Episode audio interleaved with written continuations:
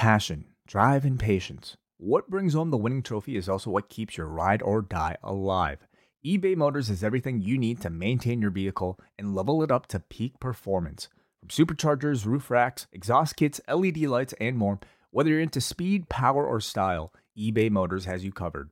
With over 122 million parts for your number one ride or die, you'll always find exactly what you're looking for. And with eBay Guaranteed Fit, your part is guaranteed to fit your ride every time or your money back. Because with eBay Motors, you're burning rubber, not cash. With all the parts you need at the prices you want, it's easy to turn your car into the MVP and bring home that win. Keep your ride or die alive at ebaymotors.com. Eligible items only, exclusions apply.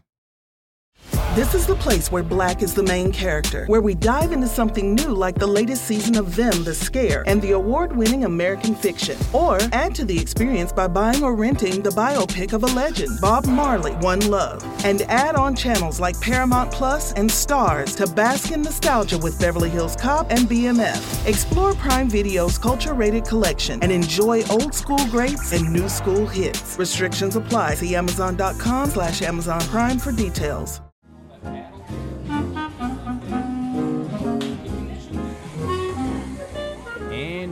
Are live. Welcome, everybody, to the Post Wrestling Post Office. It is the Cafe Hangout. I'm John Pollock alongside Wai Ting. I want to thank everyone that is uh, joining us live in the chat room to listen wherever you are across the world tuning in. It's a rather big edition of the Cafe Hangout, literally our biggest ever, because we are going to be joined by three guests. How are we going to pull this off, Wai? We have never had three guests at once. Well, we're not going to have them simultaneously, but spread the, out throughout the next hour. Yeah, yeah, we're going to try to space everybody, but give everybody, everybody enough time. At the same time, hopefully giving enough time for some of our callers uh, on the show as well. But uh, maybe on this particular episode, maybe a little bit less time for calls, but we'll try to squeeze them in as We well. will we will get to calls. So uh, hang tight. We're going to be joined by Damian Abraham, host of The Wrestlers. Episode two aired on Viceland on Wednesday night. Uh, it was the MVP episode. So Damian will stop by to talk about that particular episode and what went into producing that one. We're also going to hear from Sebastian Suave of Smash Wrestling. Uh, they had a big announcement on Wednesday regarding a partnership with OWE out of China and running a series of shows during SummerSlam week, which is the most insane week in the history of Toronto wrestling. I think you could justifiably say that. Yeah. This is like a low key WrestleMania week that Toronto is now getting with all of these shows, OWE being added to the mix. Uh, but up first, uh, really lucky to have this guy on uh, joining us off the top. If you are a follower of any version of combat sports in the boxing world, MMA, professional wrestling, you are familiar with him. Andreas Hale, senior editor at Sporting News, as well as co host of the Corner podcast. Uh, pleasure to have Andreas Hale, who was quite the newsmaker this past weekend, uh, covering StarCast in Las Vegas. Andreas, uh, you are now in New York, I understand. I am. I'm out here for the uh, Joshua Ruiz fight. The press conference just let out, so it's kind of madness out here in the streets of New York.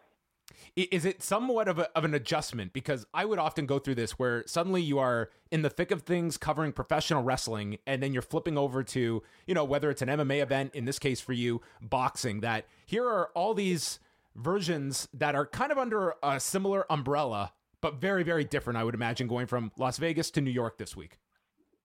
Oh yeah, absolutely. I mean, the media is different. Uh, obviously, you know, the, the media is treated so much differently in pro wrestling than they are in boxing, and then they and the, those completely different worlds you have to adjust.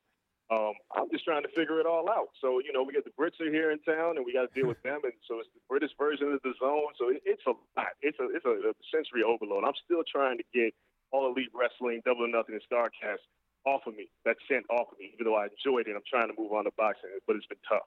Yeah, t- tell us a little bit about just being there. I mean, it was one thing to watch it at home, and this event came off. It just seemed like it was a real home run effort from the company on Saturday night. But being there for the time you were, uh, that people are uh, still there is a palpable buzz uh, this many days removed. Yeah, you know it's crazy because I lived in Vegas for most of my life, and I was a kid when it came to town, and that didn't have the buzz that this had. Um, at, over at the MGM, you know, there was a ton of signage. There were a ton of people. The line was ridiculous to get a double or nothing. Um, and it was nothing that I think the MGM has ever experienced in terms of pro wrestling. You know, we've had a few wrestling events in Vegas. Um, WCW used to come to town pretty often.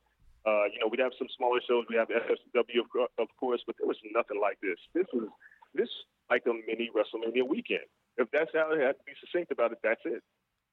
And interesting as well, you know, taking a weekend that the UFC had kind of really put their stamp on going back to 2006, that Memorial Day. That was the, the UFC was able to, you know, kind of put their stamp on Las Vegas that weekend. And now they, they've slowly moved away from that weekend. And here is all elite wrestling that was able to go into a city that, let, let's be honest, is not a wrestling hotbed and really make it theirs this this past weekend. I just think it was it was a real statement for this company to go in on a holiday weekend and j- just kind of dominate the, uh, a major tourist section of the country in Las Vegas. I mean, not to mention it's Memorial Day weekend, which is you know big party time in, in Vegas. So you had the weirdest classic cultures. You had bikinis and bathing suits. You had old people that spent all their money and was wandering the streets gambling. You had the pro wrestling fans. They all kind of co- commingled in this odd space on the Las Vegas Strip. Um, it was a sight to behold. But it was the first time in a long time that I've seen pro wrestling in Vegas really mean something. And it wasn't just you know com- confined to the MGM. Obviously, we had Starcast at Caesar's Palace, which is about a block away.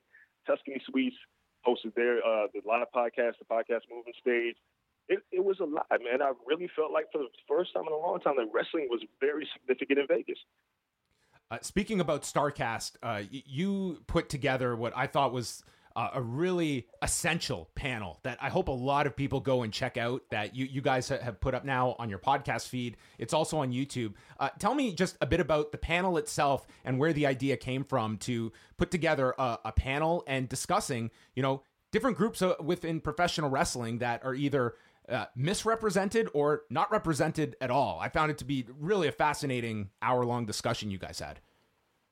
Yeah, so it was called Wrestling with Stereotypes, a conversation about race, gender, and minority representation in pro wrestling. Being an African American male, as a wrestling fan, I've always, you know, I grew up with the Bobo Brazils and the Junkyard Dogs and the Cryme Tymes and MVP, and they never sat at the top. And then when you looked at the women, you never saw you know, until just recently, the women's revolution. So between Kofi Kingston winning at WrestleMania and Becky Lynch headlining uh, WrestleMania with Ronda Rousey in Charlotte, it seemed like the right time. And this it, this uh, came to fruition before WrestleMania was even uh, those matches were even announced.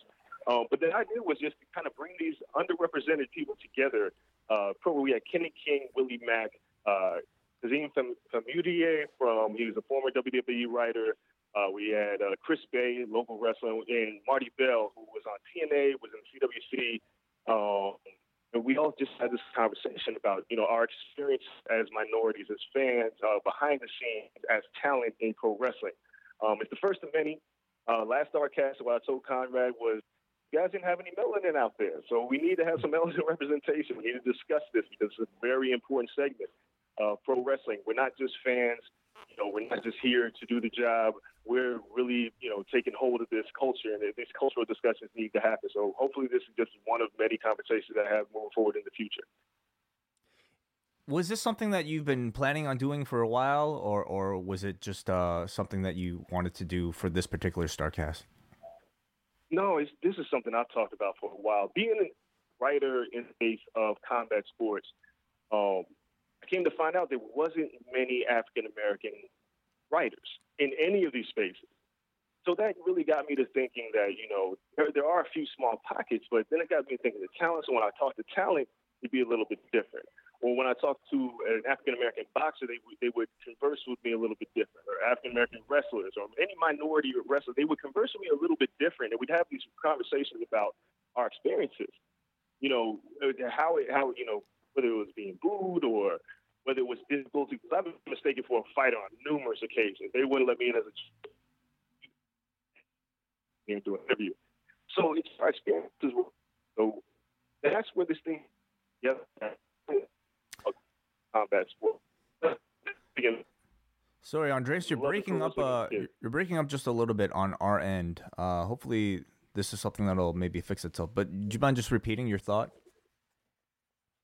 Yeah, yeah. Um, I'll say it again. I mean, you know, it was something that I've wanted to do for a long time because minorities don't represent a big uh, contingent of journalism in combat sports. And African American male like myself felt like this conversation needed to be had a long time ago. So I've been waiting for the opportunity to bring this together. Um, so this is not really something that just kind of popped up into my head. This is something I've been thinking about for at least 10 years to start having these conversations. Now the opportunity came up and I want to take full advantage of it. I, found it to be really interesting. Some of the um, some of the firsthand experiences people had on the panel. You had uh, Marti Belle talking about at the beginning of her career uh, being told to, to straighten out your hair, and just examples that are maybe not even examples of like what someone would necessarily define as out and out racism, but just these embedded beliefs that I need to look a certain way to assimilate into this particular environment and these things that have just gone unchecked for so long that it's kind of just it's it's embedded and it's something that by discussing it you're getting this stuff out into the open of just the thought process that minorities may have of having to adjust their way of living to fit into this this what what has been a very white dominated industry for a long time. Yeah, absolutely, and I mean, it, you know, that's the reason kind of why we had Kaz up there because we had to show some examples of uh, what pro wrestlers have had to deal with in the WWE in terms of writing promos for minority talent. Uh, it's, it's Kaz, he's an African American. He was just one, and he would write for the New Day. Of course, he wrote for Kevin Owens and a few other people. But he would run into these situations where he would see white writers tell, you know, Willie Mack or Kenny King when they were in other companies to say a certain thing that it would never come out of our mouth. It would never be part of our experience. So it, it is a thing about assimilation and a part of losing our culture. Uh, you know, especially for the talent, once they get into the WWE or some of the other promotions, that people don't really understand our struggles and who we are. So it's important that we have those conversations to let people know, like, it's not out and out racism. It's it's kind of racial insensitivity, and you know we wanted to expand not just with African Americans and women, as far as Asian Americans, Asian, uh, Latino community. Like everybody has their own struggle inside of this. So I think this is again this this is start of a conversation, and hope we can keep the ball rolling because we've been underrepresented for a long time. Why do you think, uh, Andreas, it's taken wrestling so much longer than many other uh, art forms that are out there to have these discussions? You know, it's, it's kind of crazy because, like, when you think of the WWE back in the day, back in the WWF days, or you can go further back, it's always been about exaggerated stereotypes. And the easy ones to grasp onto for minorities are these ones that are out and out racist. And as, as years pass, you know, we kind of got a little bit more lenient on it. But when it comes to, you know, white American culture, uh, you know, the, the stereotypes that are out and out are more like vanity. They're, they're more three dimensional stereotypes. Um, but I think because we haven't made up a huge contingency of the writers or the promoters. I'm not saying Vince is a racist. I'm just saying he hasn't dealt with our experiences. Right. So I think that's that's part of the issue is that we haven't had anybody there to speak for us uh, behind the scenes, you know, behind the curtain in Gorilla uh, for years. So hopefully that's going to change and inspire a bunch of young people who may not be professional wrestlers. That hey, you know, maybe I need you know, on the creative process because that is very important. Do you feel like the WWE has, you know, um, taken any strides, you know, uh, significant strides towards addressing a lot of these issues currently on their TV? Obviously, you had somebody like Kaz talking about working with the New Day. We're seeing what's going on with Kofi right now. How would you kind of assess how the WWE is doing in 2019? I think what has been better. Obviously, Kofi being champion wasn't something they planned. It happened organically.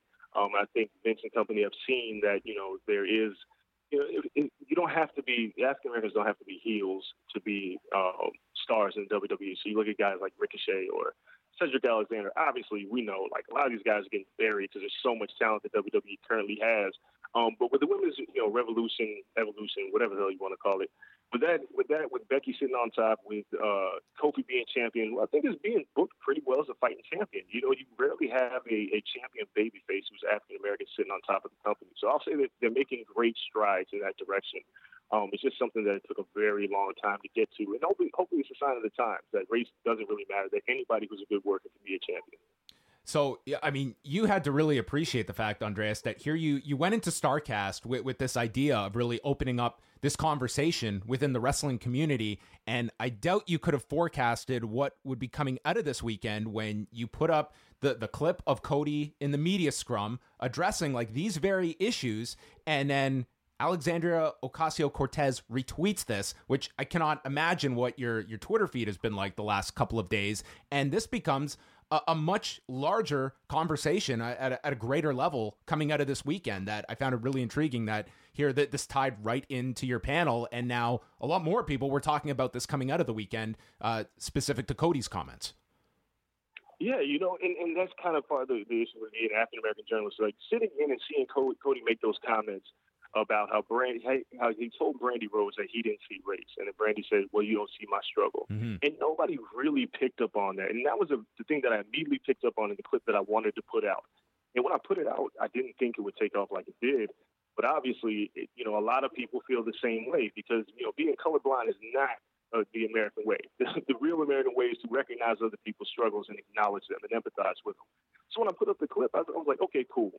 I left, came, looked at my Twitter feed, and then all of a sudden, you know, the video has 10,000, 50,000. And then Alexandria Ocasio Cortez retweets it, and then it goes mad. And the great thing is, a lot of wrestlers have DM'd me uh, wanting to continue this conversation. Interestingly enough, fans of pro wrestling who are uh, celebrities, uh, the Wale's of the world, they've been interested in having these conversations. So I'm thankful that it did take off the way that it did. I couldn't ask for a better situation, but dude, my mentions were in shambles. Between the people that were truly supportive, then you had like the super Trump fans who were like keep politics out of my wrestling. Like I haven't been able to actively look at my mentions in Twitter for like three days because it's just crowded with junk. Yeah, I was going to ask about that because I can I cannot imagine a, a, a section right now of uh, of online culture beyond politics that would be such a cesspool of comments that I'm sure you've been exposed to to to a greater degree than any of us could possibly appreciate.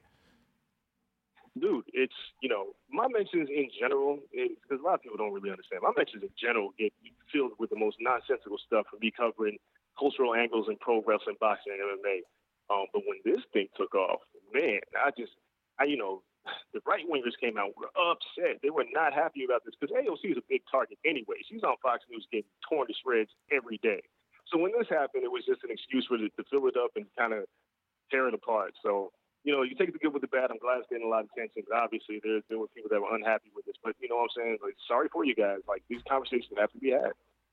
I, I, just, just to follow up on that, you know, you mentioned like the, the day-to-day comments that, that you'll receive when it's not even, you know, something gigantic like that AOC retweet is like, like, tell me a, bit about just kind of your experiences as a black journalist, uh, something that I cannot uh, possibly understand and kind of the comments you get let's be specific to like the pro wrestling community and the kind of feedback you get. Is this something like like racially charged comments that come your way is that is that the exception to the rule or is that something that is a day-to-day process for you that you're you're seeing ignorant comments thrown at your way your way you know, I won't say it's day to day, but I, I, would say it's more than you to anticipate. Um, wow. There's a lot of hate that fills up into my comments. Just if I make a comment about anything racial in wrestling, and not even in a negative thing, you know, just like I asked the other day where Cedric Alexander was, just and he was chasing the 24/7 title, and uh, somebody was like, you know, they was like, well, can't you be satisfied with anything? You know, you got R-Truth as a champion. I was like, Jesus Christ, really? Like, and it just became, and then it was just a follow up after that. Wow. Like, here you go race baiting, and here you go bringing this up. And why, why don't you know, why don't you stick to combat MMA or pro wrestling? Like, it happens every day. And if I bring up anything, like Kofi being champion, the whole Kofi Mania thing, um, I don't know if you guys saw, but after WrestleMania, I asked people for the reaction videos to Kofi winning the title. Yeah. Mm-hmm. And it became this thing where Cesaro, Biggie, and a bunch of guys sent out the same, retweeted my tweet, and I got, started with like a 100, but I ended up getting thousands of responses from across the globe, not just from black people, not just from African Americans, but I got people from the Philippines, people from Chile, and we put together a video, a highlight package of people reacting in tears to Kofi's title. The responses to that video were, you know, the, of course, it was tremendous praise and but there was responses that were like, I can't believe you people, you people are acting like this. Ugh. And now, and now I was just like, this is disgusting. That it brings out the worst in people. It was like, why are you crying? Like people ask, why are you crying? Well, you know, my my thing is we haven't ever seen an African American babyface hold the, the company's longest tenured championship. That means something to me. But other people was like, this is ridiculous. Kofi's just a coon. Somebody said that. Or Kofi's an Uncle Tom. And this is in my this is what I have to deal with the day to day. Uh, maybe, not every single day, but whenever I comment on pro wrestling and culture, this tends to come up. That it, it's uh, it's it's obviously it's disgusting um, that that you're uh, have to deal with, with that kind of um, you know just just rhetoric that's that's thrown out there. Um, just as we wrap up here, um, as we speak, uh, Kofi Kingston, they've just released a video of him landing in Ghana and just the, the hero's welcome that he has received there. do, how, how would you assess two months in with Kofi Kingston in this in this position right now, and what what the company essentially backdoored into that? I think even the biggest optimist the week of WrestleMania going in could not have imagined what the reception that you got to see firsthand and that everyone has kind of seen in Kofi Kingston, just this beloved figure that was not in any of these plans, and yet we, we look at the result now of what they have on their hands here with, with Kofi.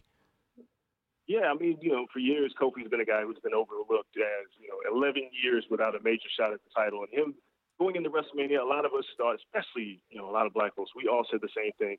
Uh, he's going to get Triple H. He's going to the, the Triple H Booker T finish because that was our one moment that we got really excited and we you know, one pedigree and a quick one through three and it was a wrap. So we didn't go in there with high hopes. So to see it happen and the outpouring of support beforehand, um, two days before Wale held Wale Mania, and you know a tremendous amount of people from the community showed up in support of Kofi. Uh, I think Shay, Shad, and JTG were holding him on his shoulders. Uh, you know, we were all hoping he'd win um, and to see that he not only won but didn't immediately drop the title, that was our next concern. Is that he's just going to job out to Kevin Owens like in the next two weeks? That didn't happen. Uh, he's going to the Superstar Showdown, whatever the hell it is in Saudi Arabia, uh, to face Dolph Ziggler. He, and he's probably going to come out with that. But for him to be able to go to Ghana and to connect with people as a babyface, as his hardworking champion, it means a lot. I mean, I, we couldn't imagine. Ten years ago, there's no way I could imagine this. But now that it's here, it's it's, it's great to see. Um, and diversity matters, representation matters. It's good to see our faces in spaces that we're not used to. What uh, I would say, um, I would ask Andreas, what at what point do you could you see similar stories being told for other minorities and other cultures that are currently underrepresented in the WWE?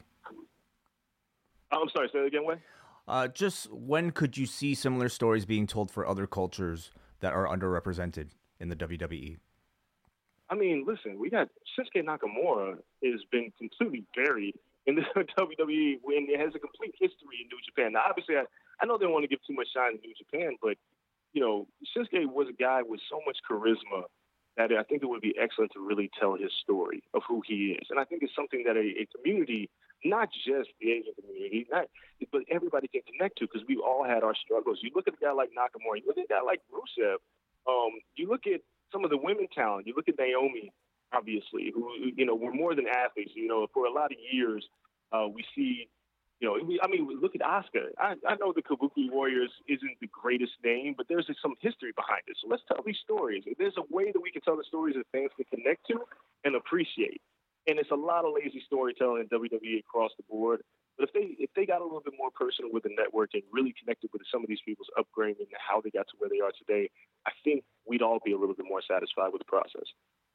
Uh, for more of Andreas's work, uh, definitely go check out uh, all of his work. You can find at the Sporting News. He'll be covering uh, the Anthony Joshua fight coming up this weekend, and follow him at Andreas Hale and the Corner Podcast with Andreas and Kel Dansby uh, drops each week. SoundCloud.com/slash The Corner Pod, and I definitely recommend everyone go check out uh, the Starcast panel that they have up there. Andreas, hope we can have you on sometime in the future, and it was really great of you to stop by and chat with us today. Oh, absolutely, man. I listen to you guys all the time. So, you know, getting the, the, call from you, John, I appreciate it, and I love to be back. Anytime. Open invite. Uh, thanks a lot, Andreas. Enjoy the weekend in New York. No problem. Thanks. All right. That was Andreas Hale joining us. I thought, um, again, I, I, was. I really enjoyed um, their panel discussion. I, I, thought it was probably the most uh, intriguing panel uh, of the weekend. Um, that was uh, out there for people to check, talking about significant issues within the industry that I think uh, I would like to see more of these issues kind of discussed in this kind of a format. We actually have it linked in our description, so if you want to go check it out, just uh, do that. All right. Um, so momentarily, we're going to be joined by Sebastian Suave of Smash Wrestling. Uh, they have partnered up with OWE for a series of shows that are going to be coming up SummerSlam week.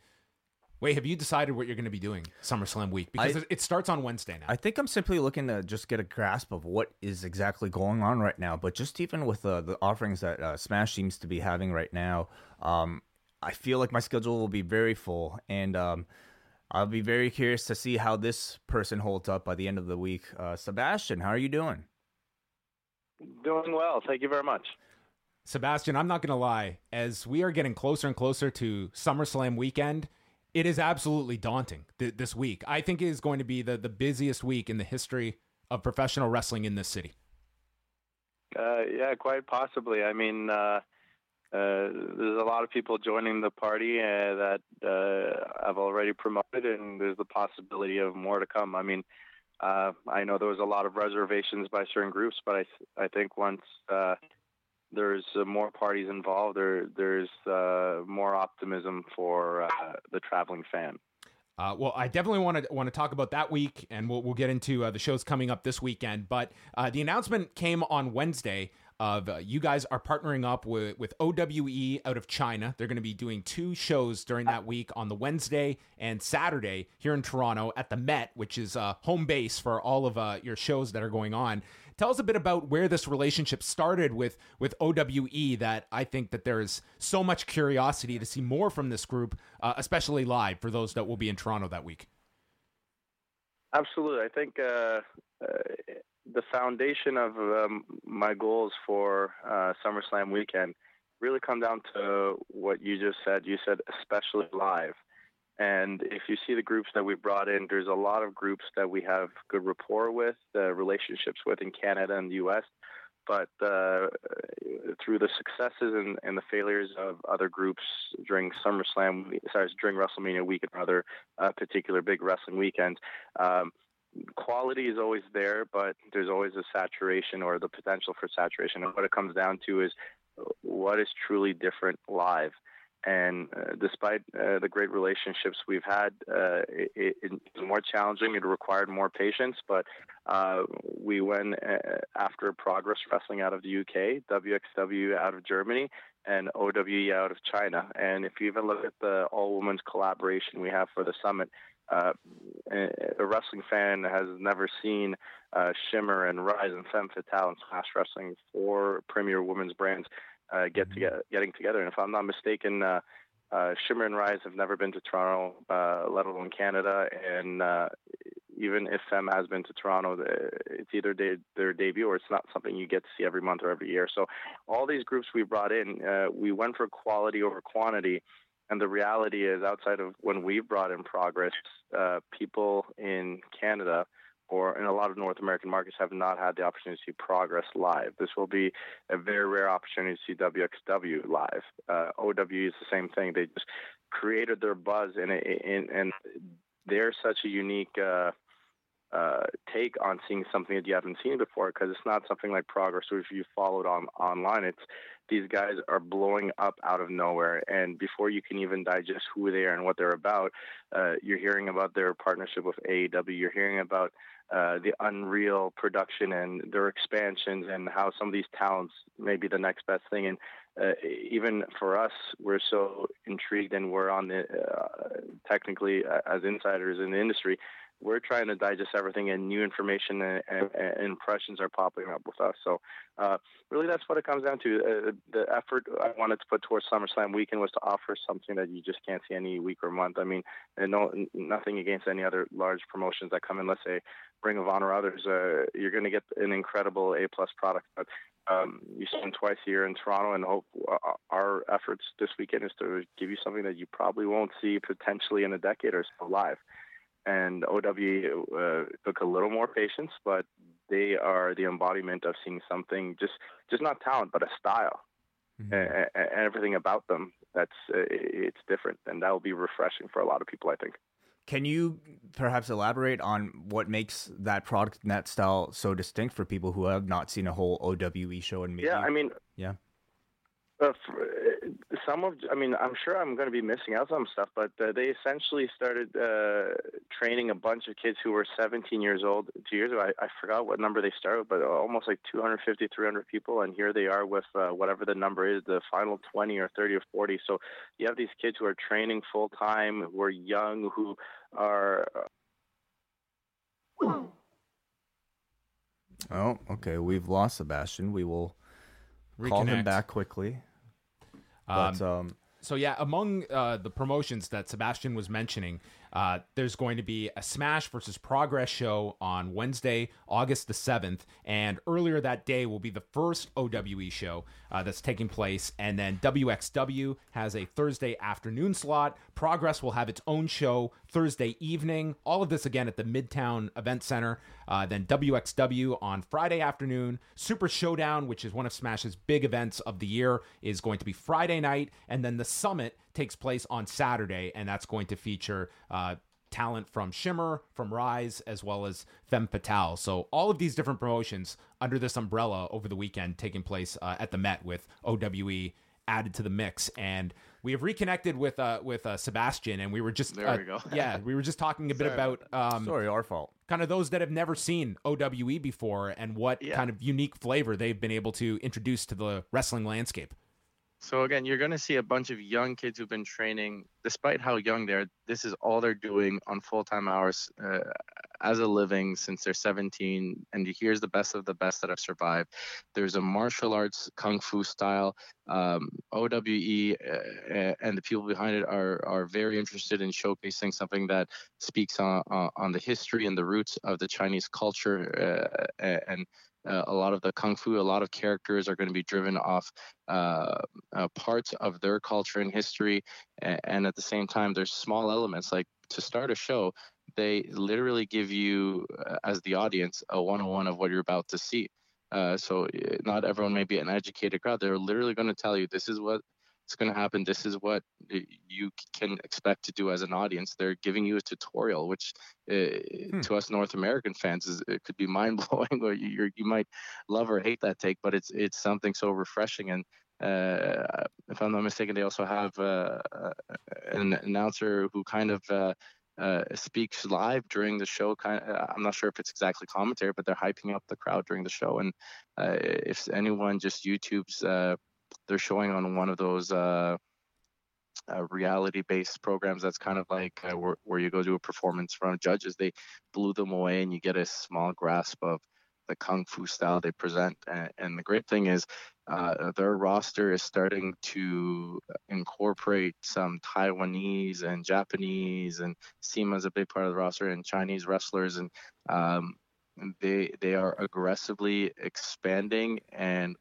uh, stretching their network. So uh, you just as you start to digest one thing that's interesting about them, um, something else is going to pop up, and uh, that's something that uh, I think others can't put a price on with their relationship with OWEs. It's that uh, love them or hate them, they're going to be in many markets and they're going to be making many moves. And uh, as a as a promoter myself, that's exciting. They're uh, that's what's needed in 2019 and going forward. There's a lot of high quality stuff, and I'm not knocking it. High quality is great; it's always great. But what's needed in ref- wrestling at this point is something different. Uh, fans have um, the access to uh, wrestling across the globe.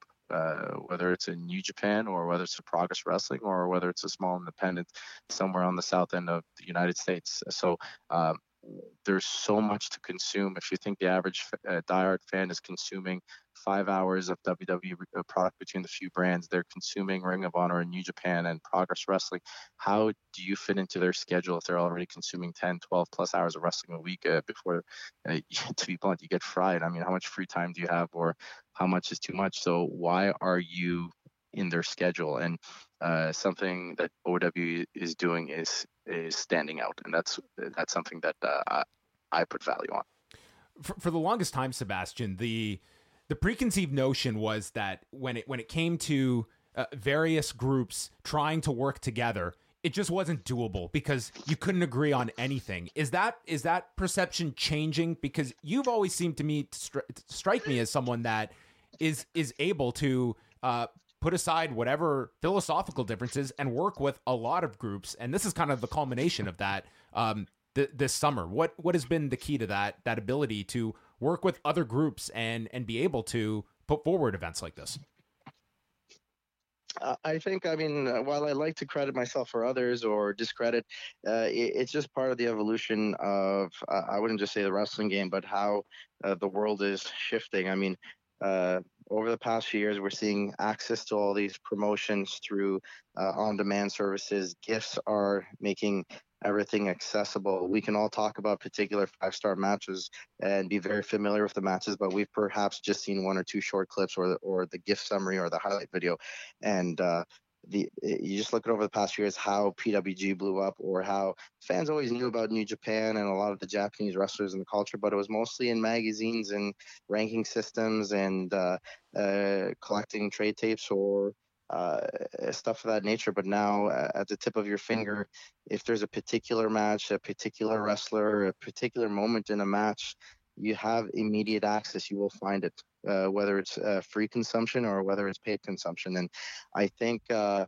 as a result, there is not only a market that's interested in uh, other platforms beyond your own, but they're also spending on those. Uh, past years, perhaps people had respect for the Japanese style and they had an, an, the knowledge of the Japanese uh, market but were they spending on the Japanese market? And now that's what's changed is uh, the wrestling fan will spend uh, across the globe and just not across the globe, but at various levels. Before, perhaps for certain fans, uh, the independent market was a bit of a dirty term. They take a peek at a talent or two that are destined to uh, boom, but they keep their uh, uh, their key time or key uh, money spendings on some of the larger scopes. But now, uh, independent isn't dirty. You see how people are rallying behind the PWGs or you know AEW respectively is a massive, massive uh, uh, a promotion there, but it's it the concept of fans rallying behind the underdog or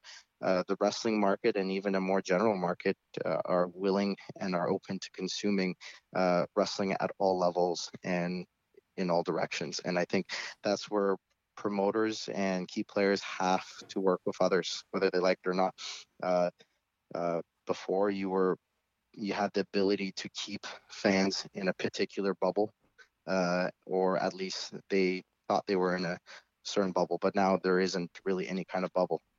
Uh, people are, are being exposed, whether they want to or not, to uh, uh, a lot of variety, and I think that's a great thing. I think it's forced companies to be open-minded, and there's less leverage. The, there's no need to leverage where the larger platform or uh, you need us. Uh, people are looking for long-term relationships over one-offs, and I think uh, people are, I mean, they're seeing the success of other collaborations, and uh, you don't want to fall behind on that. For us, it's, uh, um, you know, I, I, think we've had this conversation before, where eventually you can only bring in so many names, and your competitors can bring in so many names, and uh, you know, even if you bring a fresh face, it still has the same feel and vibe to it. Eventually, we had we brought in brands rather than just a wrestler, mm-hmm. and when we had we brought in CZW or What Culture or Progress, that was fresh for our market. And when we, you know, used all the American buzz names, we started going after some UK talent and uh, talent from Mexico and Japan, and that was fresh. So uh, it's just uh, the next step in trying to appeal to a market now that uh, everyone, whether they are a promoter, or a wrestler, or a fan, or part of the media, we're we have our eyes on the wrestling world. Everything is accessible. So uh, it, it's an interesting time, and it allows for a lot of variety. I mean, a lot of creativity. I think it's giving opportunity, like I said, to wrestlers, fans, to promoters to be very creative, be innovative. SummerSlam weekend, you guys are putting on what seems like like nine shows. Is it thus far? Yeah, it's nine, and we're going to cap it at nine. Originally, we wanted 13, but we're going with quality over quantity, and we got the right partners, and uh, uh, everyone pretty much being international or trying to not bring their B efforts. Everyone's trying to bring their best.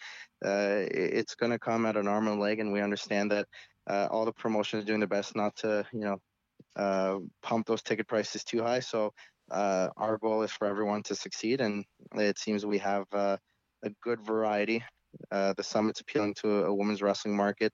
Uh, the Megan boys are such a unique spectacle, and they have their market that they target. And we have a Toronto fan base, and with OWE and Progress and WXW on board, there, there's a bit of everything. Even WXW, they're doing a show, Ambition, which is their shoot style tournament, which is similar to Bloodsport that they've been doing for many, many years. That's mm-hmm. popular in Europe. So there's variety, and uh, we don't need more than that. So uh, hopefully uh, it's a win-win for everyone. It's a win for those promotions. It's a win for specifically the Toronto and the Canadian market that we can do something big in our country and in our big cities to bring fans from different countries.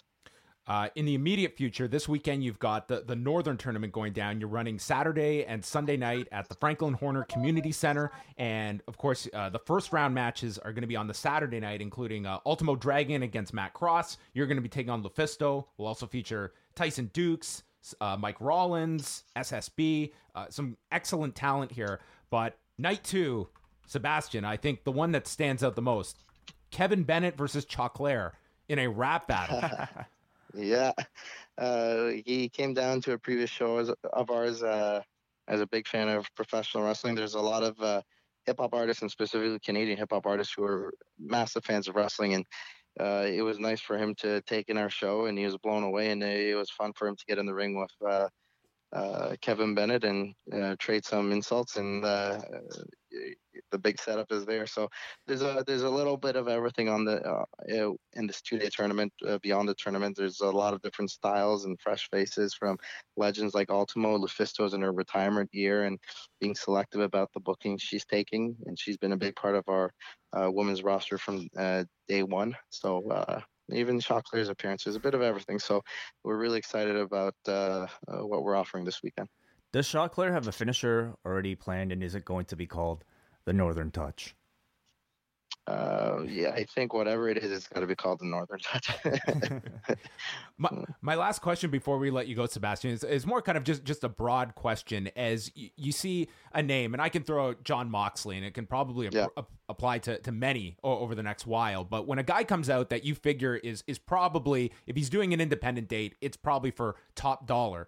How how does that make sense for the like what what is it?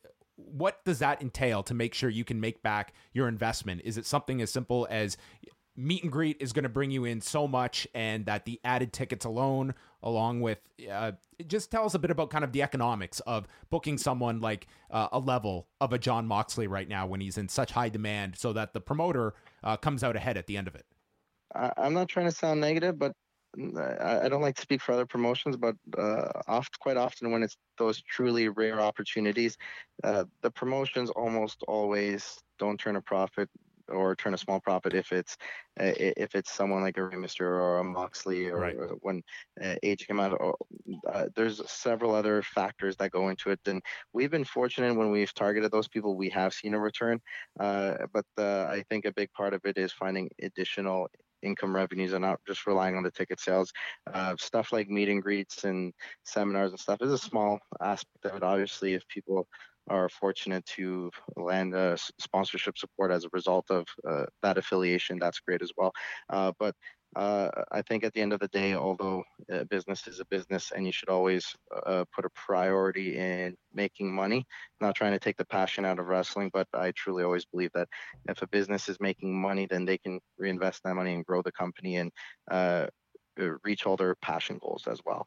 But you got to look at the intangibles. Is this a unique opportunity that's going to take your company to the next level? Uh, you guys have followed our company in, in the early years when we took those gambles once AJ Styles was released and instead of putting him against the local guy, Chris Hero happened to be released around the same time. We put them together. The next show, we had, uh, sorry, the previous show, we had Lance Storm in there with Chris, uh, Chris Hero as well. And uh, we capitalized on when Samoa Joe had his uh, short turnaround there. And there was a few other key guys or key efforts such as working with Progress Wrestling. And you got to kind of uh, swing for the fences at times. And it, it, for us, we're in this for the long haul. And when those unique opportunities come, I'd like to believe we almost always go for it. Uh, of course, at the end of the day, uh, there are other factors that uh, sometimes become challenging for us. In order for us to run TV, we got to be at particular venues. They're in high demand venues, and we have to reserve those dates ahead of time. And sometimes the venue gives us one or two options within an eight week time span. So we got to cross our fingers that those guys are available on one of those two dates, or that we have to swallow our pride and switch venues and take the gamble with the possibility of uh, not having an event for TV or making additional production efforts to make that work. So, I mean, for us, there's var- various factors, but I think mindshare is a big thing. You, you, there's so many companies doing great things and bringing in great talents and uh, signing great talents. And at the end of the day, there's hundreds or thousands of us, and no knock on everyone, but uh, we're not the only guys doing an A plus job. So what's going to make you stand out? And uh, being one of those promotions that can land a Moxley uh, or land a Rey Mysterio or land an AJ Styles when those opportunities present themselves, sometimes there's long-term benefits. Uh, you may not see the gate numbers from uh, one show uh, timeline, but uh, we know on those big shows that we've held, we noticed that when we asked a lot of our key regular fans what show started it all out, it comes down to those three shows we had in our history. So they become regular fans, and most of those regular fans are buying VIP tickets at a premium dollar. So, and they're the ones who are investing in your uh, merchandise and the ones who are tweeting about you and plugging you away. So you have to take all those long-term things into consideration too. At the end of the day, it's going to be a gamble, but uh, more often than not, I think it's a gamble for the companies that are serious. It's worth making. I, I really appreciate that insight. That's really that's really fascinating. Um, Mm-hmm. The Northern Tournament, uh, it's going down this weekend, Saturday night, uh, seven o'clock. Once again at the Franklin Horner Community Center. Uh, Smash-wrestling.com. The second night, Sunday, uh, five p.m. bell time for that. And Smash-wrestling.com is where you can get all of that information as well as what is going down in August, uh, which is going to be a packed week uh, and and such an eclectic mix as well of a total different variety uh, of styles that you guys are going to be presenting that week. So we wish you all the best this weekend, Sebastian. I'm sure we'll chat with you uh, before August. Absolutely, I appreciate it, guys. All the best. Thank you. Thanks, Sebastian. All right. Well, that's uh I think I I think you are convinced now to go check out Choclair. oh Kevin my. God, Choclair, absolutely. Yeah, uh, to see him in a wrestling ring for sure. Yeah. After all those people were let down with uh, Fabulous at WrestleMania 19, you're going to get the payoff to a rap battle this, this Sunday. Cool.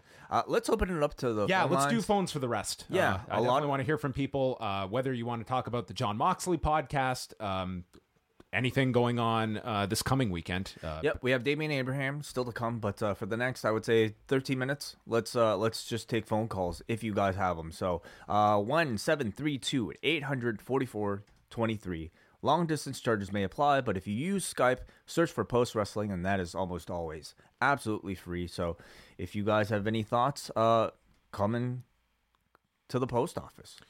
Um, just looking ahead to uh, coming up, we're we're down to three shows remaining in the best of the Super Juniors. So on the A block on Friday morning, it's going to be Shingo Takagi taking on Taiji Ishimori. The winner of that match will go to the finals, and then on Monday, it's down to Will Ospreay and Ryusuke Taguchi in the B block. So. Uh, Maybe we will get a prediction from Wai uh, for what we'll get at the finals next Wednesday. Oh, it's so hard to predict. I'm really. I'm thinking we get Takagi and Ospreay. Uh, I mean Shingo Takagi for sure, but who's on the other end? It's really tough to tell. Uh, hey, caller, what do you think? Uh, hey, it's Paul from New Jersey. Oh, Um, one second, Paul. Give me one second, Paul. Let me just uh, patch this in. A lot of technical issues, sorry on this one, but uh, Paul, one more time. Uh, let us know. Hello? Hey there, can you hear us? Yeah, what would you like to chat about, Paul? Uh, yeah. Um, first, I, I would like to say, um, and I won't dive too far into the political landscape, but I'm I'm a liberal, and I'm I can't say I'm particularly a big fan of AOC at all. Um, her policies, I think she's a little too far left, but I can't fathom how this is a bad thing for anybody. I I watched the panel and I thought it was excellent, and I think denying you know things that Andre said is a little crazy, and I think he comes from you know a place of communication, and I think that's what we need, and everything is open communication. So um, yeah, I found that to be really great. Um, um, but also, I, just, I mean, the thing that's on most people's mind is is uh, the whole Moxley thing in the interview he did with Jericho, and I just wonder if you guys think like I know they wouldn't overtly do it. Do you think Renee Young faces any kind of backlash for this? Because I have to imagine it's a pretty awkward workplace for her right now. I, I really don't think so because it would be so transparent, and I think that it would do way more damage for WWE to um, so blatantly um, show their hand like like something like that. I really I really don't feel you're going to see any anything um, that will reflect on on Renee Young. Much like the same way with AJ Lee, who was you know did not have to um, bear the brunt of any of CM Punk's comments. So uh, it would it would certainly surprise me. I don't think that. Um, this version of WWE 10 years ago might have been very different. I really don't fathom it happening today. Yeah, I don't see. Yeah, it I mean, I would hope so. I don't see it either. I'm, I'm also just really trying to think how they would possibly punish her. What, like, take her off of that commentary desk where she is only there to read lines anyway. Um, Yeah. I just I don't I don't know what what they could really do. If she was a wrestler, I think it'd be one thing, but as a commentator, I just don't really see it. Yeah, I, I definitely as a wrestler because I saw it with like AEW, like Peyton Royce was tweeting and like Naomi and stuff, and I was like, oh, that's cool, they're being supportive, but oh, I hope they don't get in trouble. But uh, yeah, I just uh, last question I'll let you guys know. Do you think with this Moxley interview and with you know talent being unhappy, do you do you think there will be a, a change, or do you think Vince is going to double down? Because I, I'm just curious on what what they're going to do going forward.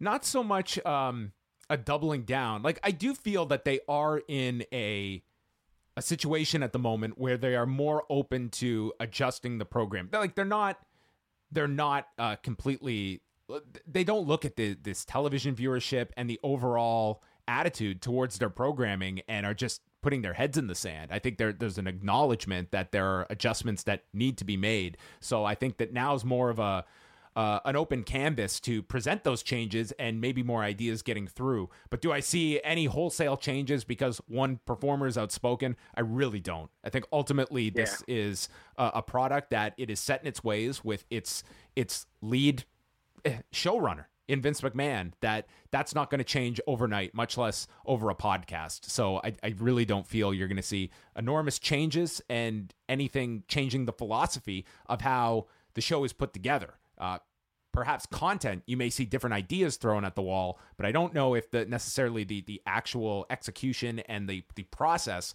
of how they put this show together is ultimately going to change for as long as you have that particular person running the show. Yeah, I tend to agree. Uh, thanks for taking my call. Have a good weekend, guys. Thanks a lot, Paul. You too. It's interesting. Today was. Um, do we have another call? Yes, we do. Yeah, let's- continue your let's thought. keep though. going. You can continue your thought. Well, today was the NXT conference call, and Paul Levesque is, of course, hosting these calls. And I, I was talking to a friend of mine before this, and we were both throwing out like how he addresses AEW, which was inevitably going to come up in this conference call, and it did, where someone was going to ask him about the the, you know, the the throne bit or just seeing the show, and I think that the obvious answer is I didn't see the show, or maybe I saw a clip. Ha ha, you laugh it off and you don't care. What what would have been a really intriguing answer if you're Paul Levesque looking at this from a an overall situation of how do I adjust certain people's attitudes, given that this is a call that is directed towards wrestling media and wrestling fans.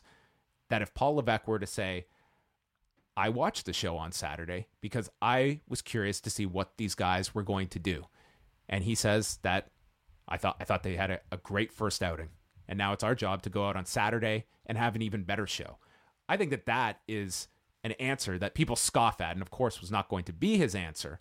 But you throw out that kind of idea that here's a guy who is inherently next in line that has an open mind to watch how others are going to present professional wrestling and not be in such a bubble to say uh, to either ignore the competition or to degrade them, but rather say that I'm interested to see anyone succeeding at this, and you kind of change this this narrative around uh, in terms of how the WWE is perceived to to the outside audience. I just don't see that happening. Uh, not for a while. You know, not when you're. I think in the position that the WWE is in, so much like on top of the industry. I think that type of acknowledgement. What would your reaction to be a comment like that? Like that to me would tell me here's a guy that whether this is lip service or not tells me this is a guy that has a very different view of competition and for pure PR purposes. I think positions him very well as not being uh, burying your head in the sand. I mean, that'd be for him, but when he has to have family dinner with, you know, my father-in-law afterwards, how is that person going to look at it? I think it was already odd enough that he made those comments at uh, the Hall of Fame. I think at this point, giving any type of credibility and acknowledgement to the competition is just not something I see them doing. If they, if it is, then I mean, they did it on Monday. Um, if it is, I I really I don't see it in in a positive light, like like a comment like that would be. But caller, do you have any thoughts? Oh, I have many thoughts. How are you? Oh my God! Of course, we have to get to Brandon from New Jersey. What are your thoughts, Brandon? I I just find the pro wrestling thing with with punishments for I mean, something that your spouse does that that is just totally innocent, ridiculous. Like, what's Renee Young supposed to do because her her husband found a better opportunity after being a free agent? Well, let's also be fair. They haven't they haven't done anything yet. These are only things that we're talking about and and, and proposing, and so they haven't really Yeah, done I- anything. I mean, I, I'm. They've been doing this stuff for years. It's like so stupid and it, it, Hmm. it was sophomoric and immature to punish someone for. I don't know. I don't even know what she did. She didn't do anything. It's it's dumb. Did you not I don't know. follow the revival for the last two months? No, I, This is the industry we're talking to about here. Uzi hot. Yeah, I mean, it's it's bizarre. I, I, it's it sometimes makes me want to hate pro wrestling for, for the, the stupidity that these companies do to these guys. Any other thoughts uh, on the on the weekend wrestling, Brandon? Uh, well, I, I got an MMA question real quick. Uh, which what do you, John specifically? I, I know Wai doesn't give a shit, but uh, No, he cares. What do you he can't about- wait for Gustafsson and Smith. He's been going back and forth all week. that's gonna be that's a weird fight, right? I mean, I, Gus should be the favorite. Big Gus should be the favorite. I mean, Jeff Carter, right? Looks Yeah. like a Jeff Carter uh, bootleg, but uh, yeah, I mean, Smith he hung tough against Jon Jones, and he could do it again. But I, I just think Gus has the, the wrestling to, him down. I, I think Gustafsson's going to look very good in this fight. I I, I feel he's going to stop Anthony Smith. I'm looking forward to Gallegos though. That dude's a that dude's a hammer. He is a hammer. No, I that, he's a really good fighter. what was your MMA question, or was that it? That was it. I, right. I got nothing. Brandon, we always appreciate hearing from you. We're going to move on. I love you guys. Thank you. All right, we move on now to Hansi. Hansi, what's going on? What's going on, guys? Hey, I want I want I want to chat with you. Well, okay, go ahead. What's up? All right, I'm on, I I have uh, I have not purchased it yet. Have you bought the new Howard Stern book? Oh no, No? no, dude, I, I, I have not bought the new Howard Stern book. I- Is is that I- out of protest or out of out of uh, just uh, interest? Well, kind of both. It's like, like this conversation right now. It fits into professional wrestling because, uh, like you know how WWE fans are outraged by, you know, the compla- the complacency of the of the product. Yes. the same ba- the same is basically going on with the Stern show, and it has been that way for a while. Where like people feel like some of the original like caster characters and people have been shafted away, and I unfortunately am one of those people. You know, and like you know, just like a bunch of people, like you know, like like the equivalent of Bret Hart's or CM Punk's. Who like you know occasionally do a podcast and like right now there's an uh, there's a whole exposition because Howard's always denied that he uses like fake internet accounts and all that. And recently, one of his former employees, Stuttering John, Uncovered Um, this, didn't he? Or he talked about it on a podcast? yeah, he, he covered it, and it was like a snippet of a, of a meeting that he had in 2013. Uh, was uh, was him telling his uh, employees, uh, yeah, um, these these A-listers are forgetting about us, and we need to remind them who we are. So make fake Twitter accounts and bombard them with uh, tweets.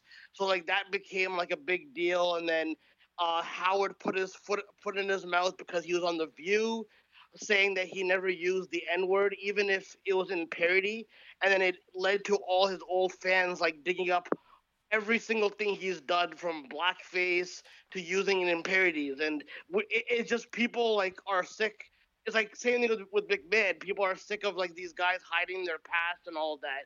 And you know, and of course because I'm a former person from that show, they you know they ask in or I'll go off on something or or whatever. That, that's basically it. But I I have not heard the I never read the book, but the reviews uh, of from people say that I don't know they they just don't want to hear transcripts from like you know liberal like this narrative that Howard is like this liberal like like he's like re it's the same thing with WWE like they're like they're shuffling their image again, making it seem like they've never done anything wrong and all that. All right. Well, th- there. I want. I wanted to. I wanted to ask you and get get your thoughts on it. But uh, what what did you chat? Uh, wanted uh, to call into chat about today, specific to any of Well, the topics? Oh, that's cool. I'll just be quick. Uh, the first thing I know, Braden and uh, Davey they cover NXT, but I, I hope you guys looked at the NXT episode, the, the promo package between Velveteen Dream and uh, Tyler Breeze. I thought the narrative was really, really good about like him not uh him not being the same Tyler Breeze he was, and now Tyler Breeze has to come back and you know he has to uh, uh, prove himself. I really think you guys should check that out. But the question I wanted to leave ask you guys, and I'll you know I'll get off after this. Um, with with SummerSlam coming up and they need a big angle, do you think that this big ang- if there's a big angle being planned, even though with rewrites and all that, do you think they're going to incorporate this whole like Triple H Vince McMahon power struggle? Because the one way that like listen, I know it's far fetched, but if ten years ago you told me Jeff Jarrett and Abyss all these guys were, you know, going to work in WWE in some capacity. I personally think if you want to like counter some of the buzz of AEW, you do like uh, a and like uh, a an uprising of of former TNA guys, and you know, kind of bring up because when competition is like you know in there again, you know, Vince McMahon will go to desperate places where he'll bring up, like he'll he'll bring up maybe TNA or something like that. Do you guys anticipate like a big angle being shot for SummerSlam? I think even something like you mentioned, but in, in the form of an NXT uh, invasion of sorts with Triple H at the helm, you don't even have to like. I don't even know what mentioning TNA would really do, but you know NXT is still a hot commodity. I think that you know is the closest rival that they have to AEW in terms of I think uh, fan appreciation and loyalty to to product. So something like that I think would be great. Would be really interesting. Now, what's the follow up though? What's the end result? Are you going to follow through once you sow the seeds of into the audience minds that hey, uh, this is our baby face that we should be leading the charge, Triple H. If you don't follow up on that at the end, you're going to have people continually look negatively upon your product, especially now that you've told even your mainstream audience who's not aware of AEW that hey, Vince is out of touch and Triple H should be in charge. Yeah, no, I, I, I feel you. I, I, I was, yeah, I was gonna say NXT or, or, I, I mean, just because like they've been mentioning TNA a little bit more, so I, I just thought maybe they would have like an indie, indie type of thing with like maybe ROH or TNA type. But I like what you're suggesting too. But I, I hope if they go forward with it, I hope they actually like do something that benef- that's beneficial towards the younger, the, the, younger guard, and they kind of getting rid of the old guard. But uh, guys, thank you for taking my call. I know uh, you guys are packed today, so I always appreciate talking to you guys. It's probably one of the highlights of my week. So uh, I all all the power to you guys, man. Anytime, Hansi. Thanks, thanks, Hansi. Thanks for the call. One last phone call. We'll try to squeeze this in uh, before we go to uh, our Damian Abraham to talk about the wrestlers. But uh, as soon as this phone call loads, our Skype is our friend today. Hey, uh, caller, what's up? Hey, what's up, guys? It's MJ. How you doing? MJ, what's up? I was very wrong about the WWE stock, and unlike the chairman, I uh, can admit when I was wrong. So that's first and foremost. Get, uh, what's the, what's the uh, price right now? Seventy-two ish. Right. And Oh. do you see it making any type of recovery? Yeah, I think the Q2 earnings when it has Mania and the Saudi show built in, like those will be really strong. So it'll get a nice bounce from that. But like in this market right now, it's probably not going to make as much a run as it did in the past. Um, but I didn't think it would come down this much. It's down like twenty-five dollars. Yeah, they've they, they've had a hit ever since uh, over the the past month. But I feel you're probably right with uh, the second quarter report. That's going to paint a much better picture than the first did.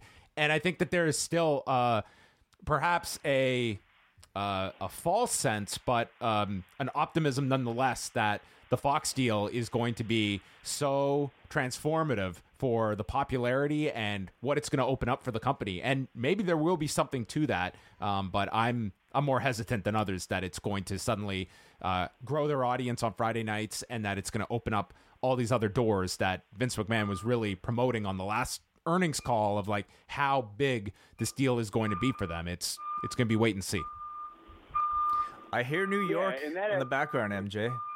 Oh, I apologize. Um, I, well, let me real quick. That transitions me into kind of the last thing I wanted to talk about, or the other thing was with regards to like getting to Fox and, and blowing out that kind of audience and all the other sponsorships and partnerships that Vince has alluded to.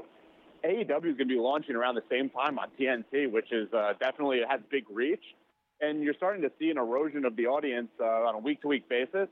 And if I'm like a sponsor, you look at kind of where who spends money, who's the audience that is spending money, and clearly the wrestling fan that spends money is supporting AEW. And does that present an opportunity for sponsorships and promotion on a TNT Turner broadcast station that is, I don't want to, it's clearly not as large as Fox, but it is also very accessible and in so many homes. Um, and I think that's something to really look at um, if I'm WWE, because you're now competing against that in terms of sponsorship dollars, and then that wasn't in the picture when uh, a lot of these plans went into motion. Yeah, it's a great point. I, I, if I'm AEW, you know, you're doing all out in Chicago, and I would aim that once you launch on TNT, that your next major pay per view, whether it's early 2020, whenever it is, I would specifically target New York, and I would want to get as many potential advertisers into that building to see that show. And I, I think you would, because you have to wonder that that proof of concept by being in that arena, I think it would sell a lot of people beyond just whatever the television show is going to be. MSG. And I'd make a media blitz. Yeah, Madison Square Garden would be a big statement, and you do a media blitz where I think that's another kind of tool that they have is the level of people that they can send out to do media that will be willing to speak to these these guys that uh, very very well spoken that can go into many different environments and and really sell the product. Um, your Cody's, your Omegas, your uh, like you can go down the list. Like Brandi, there are so many people on that roster that I think are very well equipped to represent their company in that kind of light. And I would do a big show in New York. And you have Turner, and we've seen Turner. I mean, last week uh, Eastern Conference Finals, they have the insert clip for Double or Nothing. Oh which, yeah, they're you know the pre-show was on their product, but they're Yeah. going to be very invested in bringing advertisers to the table um, in a way that Fox is going to as well. Do you think Fox heard that Moxley conversation? And I'm almost certain they did because I know at ESPN they have interns transcribe like every podcast. I got to imagine someone from Fox transcribed that podcast and listened to it because WWE is going to be their product. That's got to be jarring to hear somebody talk about Vince in that light. It makes you wonder, but you know, if I'm an executive at Fox, the bottom line is just, you know, how are they doing in the ratings, right? I mean, obviously, a lot of these things are of concern. Uh, now, you know, will they it, an it, it's it, it all it ultimately comes like these these instances you see where and the Moxley interview is the latest one but you can talk about you know the backlash over Saudi Arabia when there's you know outrage over uh, whatever incidents happen like they w- they will stomach and not bat an eye at the wrestling audience being up in arms and whatever egg is on their face. But once it reaches a sponsor level where there is a tangible uh problem or you're talking about people at, at a network level, that's when they flinch. I don't see this one being one that ultimately, if you're a Fox executive, you're losing much sleep that there's an employee or independent contractor that left your company upset. Um, unless you're really following the business and can look at you know um, a trend that starts to develop and maybe a year from now you're seeing a lot of talent potentially leaving and you're seeing this upstart promotion that is starting to gain a lot of traction in the market that to me is kind of the the effects of a prolonged pattern and issues and that's when you look at kind of the the foundational issues beyond just these earnings reports and what are we doing in terms of increasing our popularity and why are people leaving this company um, those are all interesting questions i don't know if those kind of questions really are on um, that level of executives minds but we'll find out MJ, thank you for the call. Yeah, yeah, absolutely, guys. Take care. Thank you. All right. Um, one more interview to go on this uh, edition of the Cafe Hangout. So each and every week here on the Hangout, we are going to be joined by Damian Abraham. Last night's episode of The Wrestlers on Wednesday focused on MVP. I thought it was a really captivating episode. So uh, here's Damian Abraham. And I think we should wrap up here. We should maybe sign off uh, at this point, and then we'll play. The, this was a pre-recorded interview, everybody. Spoiler alert. Uh, but we'll time travel back to when we recorded this with Damien, and we'll sign off at the end of the interview. All right, sounds good. Back for week two. He is Damian Abraham, the wrestlers. Debuted Yes. last week. Uh, what has the response been like, Damian? Um, I- I'm hoping we're still on the air, John. we're two episodes in. Okay, then we're good. We're Or else good. you're not listening to this right now. or no one's listening to this, and no one's hearing this right now. I'm, I'm hoping, I'm hoping the response. Actually, that'd be good. great because we just we, we we own you for these podcasts. So if they stop airing them, we're just gonna have you on, and everyone's gonna come. What happened on this episode that they won't show us? I know that's what. Maybe it'll be better for the show. Maybe the show will become like even more infamous. Maybe this show will become the uh, the new great lost match of wrestling. We need to find a new one now. The new right? Holy Grail. The new Holy Grail. Am, am I alone and say the, the, the Holy Grail now is the Max Payne documentary, and I know you'll appreciate that. Definitely the Holy Grail. this Grail. trailer that surfaced in 2003 and quickly disappeared, as did Daryl Peterson, Yes. Max Payne. Yes. Never did we hear anything from him after that trailer dropped. Didn't he do something with uh, Vince Russo, like a radio show? Mm, not that I'm okay. aware of. Okay, maybe I'm mistaken on that one, but Well, today we're chatting about uh, the MVP episode, which was uh, the changing face of wrestling, Mm-hmm. and it, it's certainly like a biographical uh, portrait of MVP, but also branches off into the next generation, and it's kind of like MVP is almost playing at, at times the subject, and others almost like a co-host to you with the likes of Sami Callihan and Shane Strickland, and I think some really endearing uh, scenes with him talking to that younger generation and also kind of working through his own like where am I today in pro wrestling? And I don't think he knows the answer to that. Like what what is my current spot here as I'm approaching he's now 45 years old. he, it's uh, funny with MVP because he's actually 10 years older than he should be because he didn't start his career till 10 years after a lot of other wrestlers would have started their career, right? Because he was in prison. So when he gets out, he's training, you know, a little bit later. He gets his shot in the WWE a little bit later and his shot in New Japan a little bit later. So yeah, now he's he's at a like, you know, uh, sadly a point in his life where he's like I don't know if I want to be doing this when I physically can't do it the way I want to do it. So he's looking at life after wrestling now, which is the original idea for this episode was to do something about the idea that what do wrestlers do when the journey's over. And it's really a career that asks a lot of you. Physically, it's going to ask your body, it's going to take a lot of your your mind in some cases, and then you've got to find out what you're going to do for the rest of your life. And you know, luckily he's had a, a pretty unbelievable career, but still it's like he's only, you know, 45. Like a lot more to do with your life. Did you expect that, you know, through following his story, you were able to branch out to so many other facets of professional wrestling? I mean, through this episode, we got to see him not only, you know, talk about his WWE New Japan experience, but also seeing him wrestle in front of like, what is it, 30, 40 people at mm-hmm. that indie mm-hmm. show? Mm-hmm. And then even uh, onto producing it at MLW.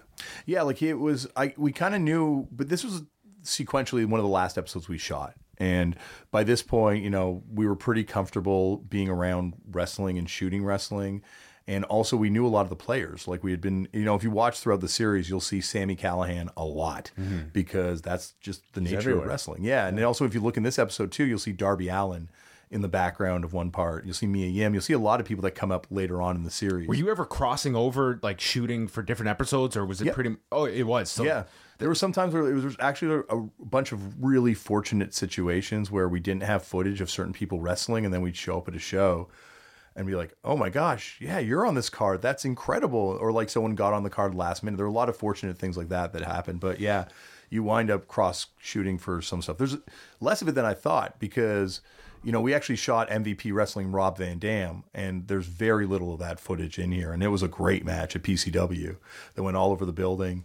Um, but you know, it was very early on, and wound up we wound up not using the footage for this thing because we got enough with MVP during the shows we were at with them. It's also evident you have a subject in MVP that was like it, it it's just such a world of difference when you can tell someone wants to be profiled mm-hmm. and be open as much as he was and Yeah. i think that that's a, like with gabe sapolsky I, I think like it's a major trust factor that i'm going to allow a camera crew to not not just shoot me and my story uh, but my child. I think that that's like that's a huge trust factor to be able to to have and and for him to be able to take you to all these different places and relive the, you know his entire story. Like it just seemed he was very much willing to to share his story and be uh, critically honest at times, whether it was steroid use, whether it was drug use, whether it's you know his own fears of his mortality, saying, "Hey, I'm in my mid 40s. This is when wrestlers can typically pass away." Yeah, like I, he's someone that I've been lucky enough to be interviewed for a long time, and Gabe was another person I'd known for a long time. So I was just I'm, I'm trading on trust in a lot of these cases, and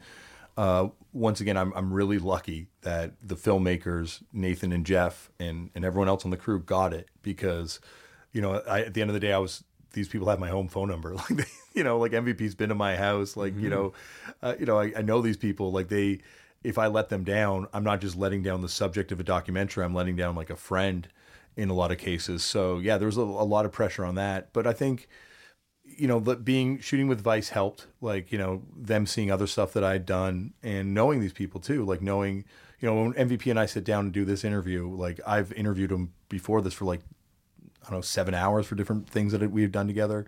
So, you know, it's like sitting down with a friend and just chatting. And uh, yeah, he was incredibly open. Did you find much, you know, uh, concern from any of your inter- uh, subjects that you've interviewed about perhaps um, worrying that this was going to be some type of expose that, you know, like many, many wrestling documentaries have been in the past? Yeah, I think definitely in other places, Japan, um, Mexico, uh, America, once again, because a lot of the episodes we're doing were people I knew. Uh, you know, but there's still like a feeling out process. Like when you show up for the first time and you've got these cameras there, you know, a lot of these people are very used to dealing with cameras, but they're in, you know, a, a hard camera and then there's like a roaming camera kind of place. They're not just following them around backstage. So, but once again, like I, there was, I'm trying to think through all the episodes.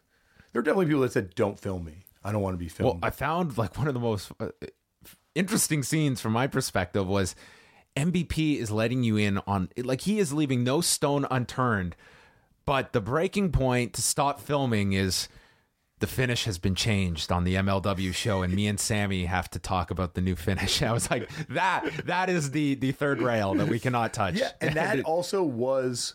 And and I think that was Real. also more deference because he's realizing Sami hasn't been told about Mhm. this, and he is not trying to do a, a segment here where gotcha on camera with your reaction. I think that was more out of respect to Sami. He's not been clued into the changes. Well, there was also the fact that it was Sami had to go to Japan, you know, like two days later for MLW or for New Japan Pro Wrestling, and so he wasn't going to be there for the next show, so it changed on the fly. Mhm. But that was re- like MVP's like, yeah, you guys got to turn off the camera now for a second, and so it's like, okay, yeah, like, ev- and it's because everyone been so open and honest with us every other time. We're not going to betray their trust and like, okay, keep the camera rolling, just keep it down.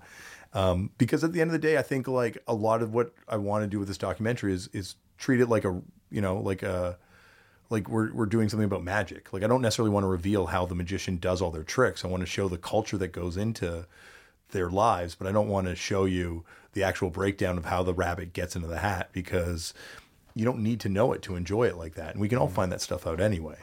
You mentioned how this episode, the premise was sort of following somebody uh, on their path to retirement, and what were some of those conversations you had with MVP prior that you know kind of set you on this idea? We had been talking for a while for different things. Like, um, you know, I'd interviewed him on the podcast a couple times, and and uh, I, you know, and just knowing like how his body was feeling, and just him talking about like, you know, there's a wear and tear. Like every that's the thing about wrestling. Like, you know, like yeah, it's not quote unquote real in the sense that someone's not laying in as hard as they can with that shot, but at the same time, everything hurts.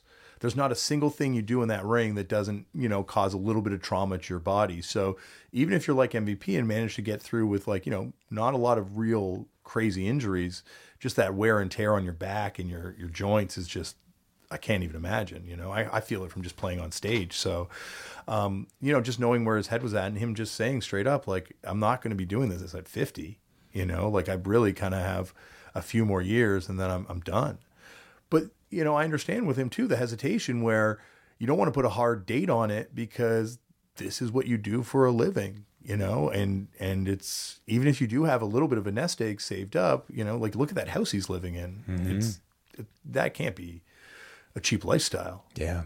I also appreciated the fact that he was you know it's it's it's obvious by his you know his various statements that this used to be a tough business that he really doesn't necessarily agree with where the business has gone but also acknowledging that he he's a he's a this is through a 45 year old's eyes that came up in, a different era and that if he wants to be part of this industry he has to evolve that thinking and i think that's you know a bit of a source of conflict for him understanding that i think if he could this this business would be different in his eyes but it's also that that's not what it is Yeah. No, there's and you can see the people he came up with, right? Like Prime Prime Time is like one of the nicest human beings I've ever met in my life, but you can tell that he's a hard trainer and he's from that old school of wrestling where you break into the business, you know. And that when we go to the school and we meet that guy Dave Johnson, who was one of the Blackjacks who who passed away shortly after filming as well.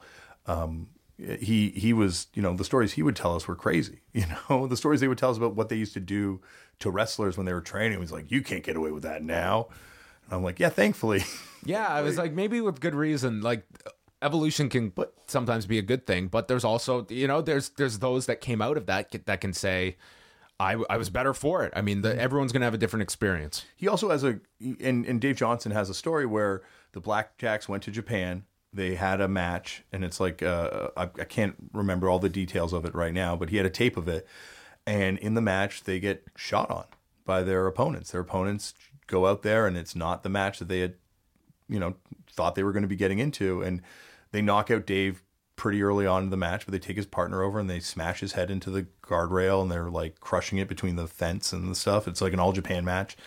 Um, so he his argument is this is a hard business and you have to be hard because sometimes the person across the ring from you isn't going to be into doing business and might try and kill you. And so he's like, that's why I'm hard on these people because their opponent might be way harder on them one time. And uh, you know, fair enough, fair play. But at the same time, yeah, it is it's a changing environment. And I think the amazing the first episode, that school, AR Fox's school, and just like what an inclusive, amazing place that wrestling school was, and just you know, all sorts of kids there. And not that there wasn't an inclusive kind of vibe at this other wrestling school, but at the same time, it was just a very less kind of jovial, laid back kind of wrestling experience. Um, it was a lot more closer to what the old school, I guess, wrestling training was. Like MVP makes that guy do squats, and that guy did do squats. you know, not for an did. hour, but he went over and did his squats. And so I wanted to ask you about uh, the scene with him and his son, who is is an adorable child. Yeah, Um, incredible kid. I, I always find it interesting whenever you know to see you, and also in the Jun Kasai uh, uh, episode that was that's to come. You ask if you know would would you see your child getting into this, and I would say like most of the time, if not almost always, you hear them say, "No, I don't want my child getting into it," and to me, that's almost like them saying, you know, I obviously love this business. I love doing all this, but I wouldn't want to put somebody else through it. It's almost like a, a hinge of a tint of like, I don't want to say regret, but more like, you know, this is my sacrifice that I'm willing to, to put out there. I don't think other people should or, or could even do it. Yeah, definitely. Like, well, Phoenix uh, brings it up later in, Yeah. a, in a future episode too. Yeah, yeah. No, I think every parent, like, I can't think of a single parent that's like, I can't wait to watch them grow up and walk in my footsteps and start to wrestle. And I think it's because they feel that pain, you know, that constant, constant pain. Like, it, it is, uh, it is like a, And what's the success level? I Yeah. mean, what you put into it doesn't necessarily. It, it's not like this this transaction that I will sacrifice my body and in turn I'll be taken care of and my kids' lives will be better. It's like no, you could give your body for this and be broke at the end of this and never get your big contract. Like that's it, it's it's an enormous gamble. Well, look, look how many people like, you know, selflessly, but like kind of gave to MVP for him to become a star. You know, like how many people you've never heard of that were key wrestlers on his journey that, you know, trained him or wrestled him. Like these are the people that just didn't get to the level he got. And mm-hmm. MVP's like the one person like, and it was awesome being at this school, you know, them being like, yeah, we never charged him ever because we knew he was going to make it. And we always wanted to see him make it. We all believed in him and and he did. You know, here's this guy who who had all the all the gifts and was able to apply them. And you know, it's sad it had to be later because of the prison sentence. But you know, I think that's amazing that WWE never. I think in general, like you know, you get these characters, you know, and we we love wrestling characters, but then you hear the real stories, and you're like, well, the real story is actually like. Yeah. Kind of more interesting than the character. Oh, absolutely. I mean, I was, I'm assuming the whole PG thing probably, you know, Yeah. Well, it's an interesting question that, you know, MVP is. I remember first interviewing him, I want to say 2007, right after he had come in, and we ended up talking about it. Um, and he told me that it's like I serve my time, but it's it's a scarlet letter that I have to I still have to wear. And it's not like it's just like I've paid my debt to society. And I would question if today MVP is 29 and in the same position he was in the mid 2000s is WWE signing someone like that. Yeah. And it's it's very much like if you have that history like it's I'm glad he, he is speaking out about this and it's it's a real conversation people have to have because if we are in a society now that rehabilitation is not going to be acknowledged, are we saying rehabilitation is not possible? That you commit this act and yeah, you're going to serve a finite sentence of nine and a half years, but your real sentence is a lifetime one that you are now disqualified from certain elements of, of being part of society. It still falls him around. He still like if he applies for uh you know uh like he actually did sell that house right? And he applied for an apartment to get an apartment and they they had an ex-con box and he got turned down for a bunch of places with millions and millions and millions of dollars in the bank from this house sale you know not maybe not million i don't know the actual finances of it but like money in the bank and able to you know theoretically walk into any apartment and just say hey here's first and last i'm going to move in but he still has to click that box like are you a convicted felon?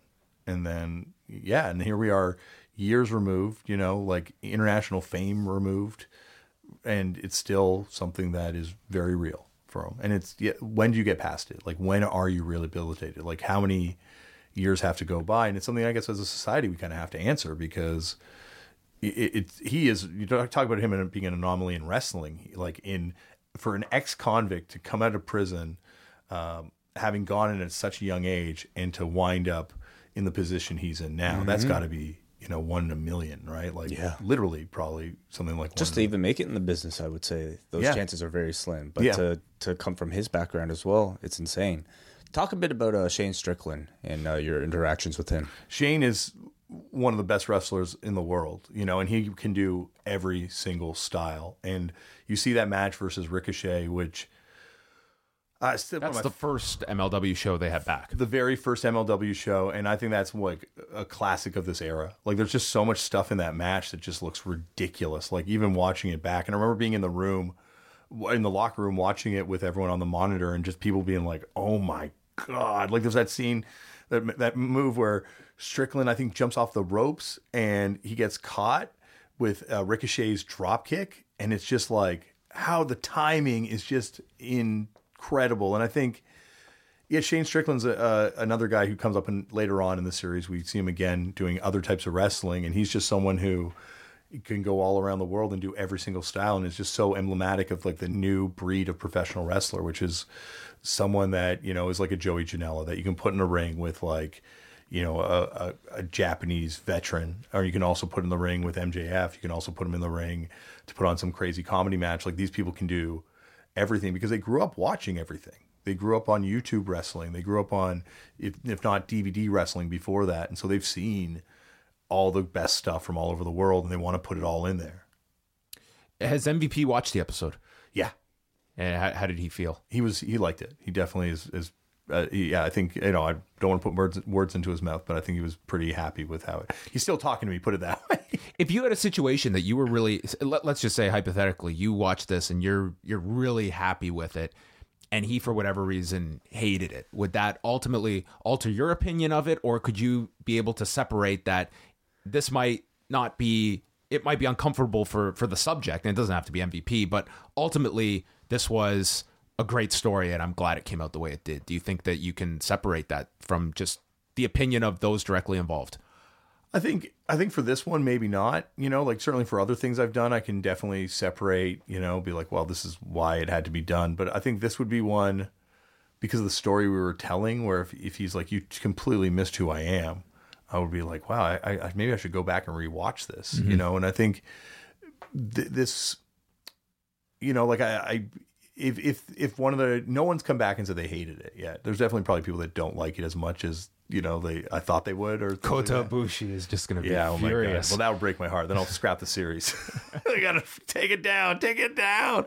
But also, like I would have nothing to stop them, right? Like like sorry, I'd have no recourse. Like if they were like this sucks, you got to change it. I'd be like, well I'm kind of just like a cog in the machine, you know. Like I, I really, you know, there's this filmmakers and there's the editors and there's all these other people that are in the pros. You know what it's like, and so.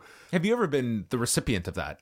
Definitely for cannabis stuff. Oh, oh tons, mm-hmm. tons, and we've also like cannabis stuff is like that's why I love doing the wrestling stuff because ultimately uh, we're all driving in the same direction. With the cannabis stuff, there's a little bit more journalism kind of to what you're doing in the sense that you got to be a little more critical And there's like times where you're filming someone and they're like, "Well, I'm going to jail now. Thanks." And it's like, "Oh, oh, fuck. Okay, well, let's see how we can try and fix this or, you know, not fix it, but like cuz you were dealing with stuff especially at that point like people that were really criminalized for the cannabis thing. With the wrestling stuff, you're just dealing with people, you know. Cage match, there were definitely a lot of people. When we did the Tournament of Death, sorry, Cage match, we did the Tournament of Death uh, documentary. There were definitely people afterwards that I were not happy with it, and we ran into some other wrestlers that are featured in the documentary. that were featured in the documentary or weren't featured in the documentary Oh. in a lot of cases. Um, yeah, like a lot of people that were like, "Oh, I don't know if you really represent." Don't tell me Kobayashi was saying I came off in a poor light there. You didn't uh, you didn't understand the essence of the of the Kenzan. He uh, no, that was the Jeff Cannonball. Jeff Cannonball loved his part in ours, the Kenzan part with Jeff Cannonball. Kobayashi. Oh, we- he had the bolt that was nailed into his. Oh God. Yeah, I don't. Wanna, I don't want to relive that thing. No, when we get to Japan and we do, and then Jeff and Nathan really want to do another deathmatch documentary this time around. So I think, you know, I, I really like that we got another crack at that um, and trying to tell what deathmatch wrestling is. But we'll get into that in a future episode. But yeah, like, you know, I'm, I'm intrigued to see what Booker T thinks. There's a lot of people that I don't think, you know, as far as I know, haven't seen it yet. So I'm intrigued to see what they think too, because yeah, getting Booker T in it, going to meet Booker T was that was crazy. I was starstruck at that point. Like, you know, I'd met a lot of my favorite wrestlers and and stuff, but like it comes through, Damien. it's Booker T. You know, like I cannot be impressed. Next week, you're uh, you are going to Japan and talking to uh, the ladies of Stardom. Yeah, which is uh, one of the best episodes I think in the series. Uh, Mayu, You get to go to Rossy Ogawa's house. we went to Ogawa's house, and that's the thing about. Also, you know, like when you go to someone's house and you realize, oh my gosh, they're a fan, and when you go to Ogawa's house and you see how much of his life is dedicated to the, love of pro wrestling, you're like, oh wow. I think that's the other thing. Stardom. Uh, I had a lot of preconceived notions about it going in. I thought I knew what Stardom was about. I thought I understood it, but I did not at all. And I think going there and kind of getting a chance to document and meet the the the women, the wrestlers of Stardom, it, I really now have a much more deeper appreciation for it. So, yeah, this was this is definitely the episode that I think I had the most preconceived notions about what I was going to see that were kind of completely shattered afterwards. I would say, like after uh, th- these first two episodes, it, it, the series starts to become a lot more international. Yeah, well, the, the goal was originally trying to make something that was really international because I think going all over the world, the only thing you'd see in all these places, you'd see Coca Cola, you'd see you know Disney stuff, and then you'd see wrestling. Like that's the only international. Like I wouldn't hear the same music in Bolivia that I'd hear in the Democratic Republic of Congo. Maybe Rihanna. Rihanna you hear a lot of places, but but you'd see wrestling. Well, that's the WWE. The WWE is the Rihanna of Yeah, wrestling. But, but even the WWE, you wouldn't. You'd always see. Sometimes you'd see the WWE, but then sometimes you just see a local manifestation of professional wrestling. And so, yeah, when we started doing this show, the idea of pr- trying to present it as this global art form was was kind of the key to the thesis. I think. These have been really enjoyable to do, Damien. So thanks so much. Thanks for and having me, we'll guys. hook up next week to chat about the Stardom episode that I think a lot of people are going to enjoy and getting to see, um, hear from people that you've probably never heard from, at least in this light, like uh, Mayu Iwatani, Rossy Ogawa, and many others that you spoke with. So that is next week, Wednesday night, Viceland. Tune into The Wrestlers. Oh, and Xia Brookside next week too. Robbie Brookside's daughter. Got it. Got it in Oh, oh there. oh, really? Got it in there. Enough.